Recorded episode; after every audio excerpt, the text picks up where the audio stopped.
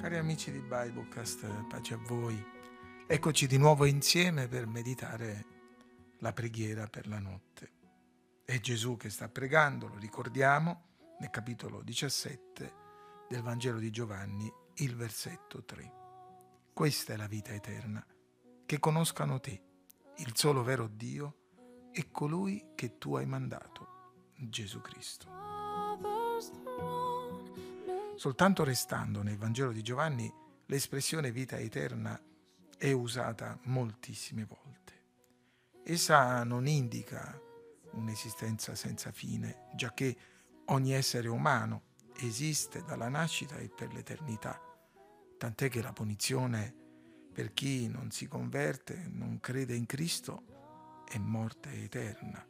Che cosa indica allora la vita eterna? Indica il frutto della grazia, la vita che Dio dona a quelli che credono in Lui e che li libera dal salario del peccato, che è la morte. La vita eterna dunque è una relazione, è una comunione con Dio, è una potenza di vita eterna nella gioiosa comunione e nella presenza di Dio per l'eternità. Nel Vangelo di Giovanni troviamo più volte dicevamo questa espressione.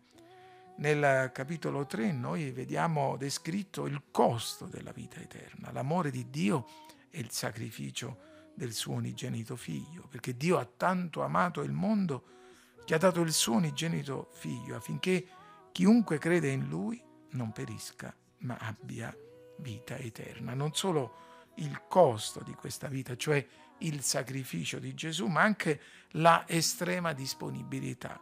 Chiunque crede. Dio ha amato il mondo e chiunque crede può avere la vita eterna.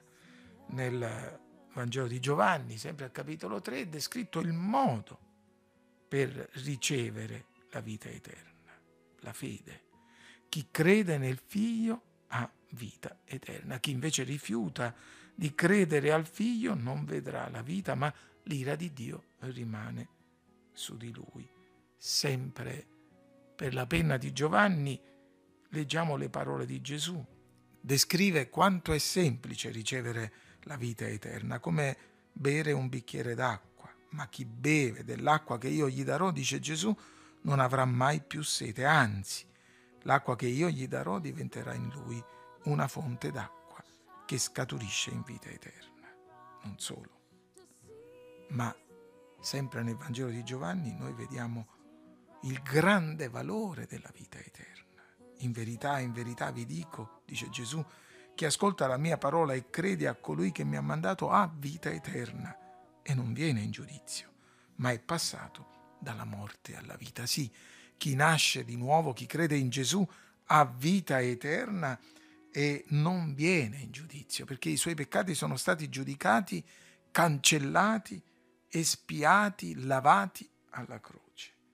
E ancora, Gesù descrive in una bellissima figura che lui è il donatore della vita eterna. Quando si descrive come il buon pastore che mette la sua vita per le sue pecore, gli dice io do loro la vita eterna ed essi non periranno mai e nessuno le rapirà dalla mia mano. E poi, poi c'è il versetto che abbiamo letto all'inizio. Ho dato loro la vita eterna, dice Gesù.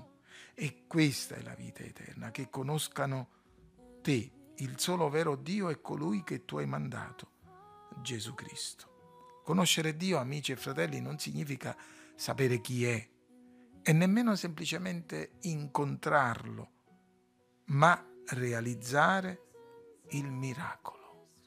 Il miracolo della conoscenza di Dio attraverso la rivelazione, la rivelazione delle scritture, la rivelazione di Cristo Gesù che produce fede nel cuore e per mezzo di questa fede il miracolo della rigenerazione.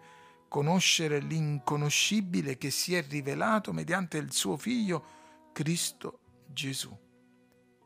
Conoscere Dio significa avere una relazione intima, personale, costante, continua, oggi e non solo in futuro, tutti i giorni e non solo alla fine. Oggi chi crede in Dio, Chi crede in Cristo Gesù, chi crede nella sua parola, ha vita eterna. Comincia già oggi questa vita che poi sarà piena nel cielo. Questa è la vita eterna, conoscere Gesù. La vita eterna non è avere una religione, una chiesa, non è fare opere buone. La vita eterna si manifesta con una vita di comunione, si manifesta con l'adorazione, si manifesta con le opere buone, ma la vita eterna è avere una relazione con Dio per mezzo della fede, nel nome e per la potenza del sacrificio di Gesù con la presenza dello Spirito Santo nel nostro cuore. Signore, grazie per la vita.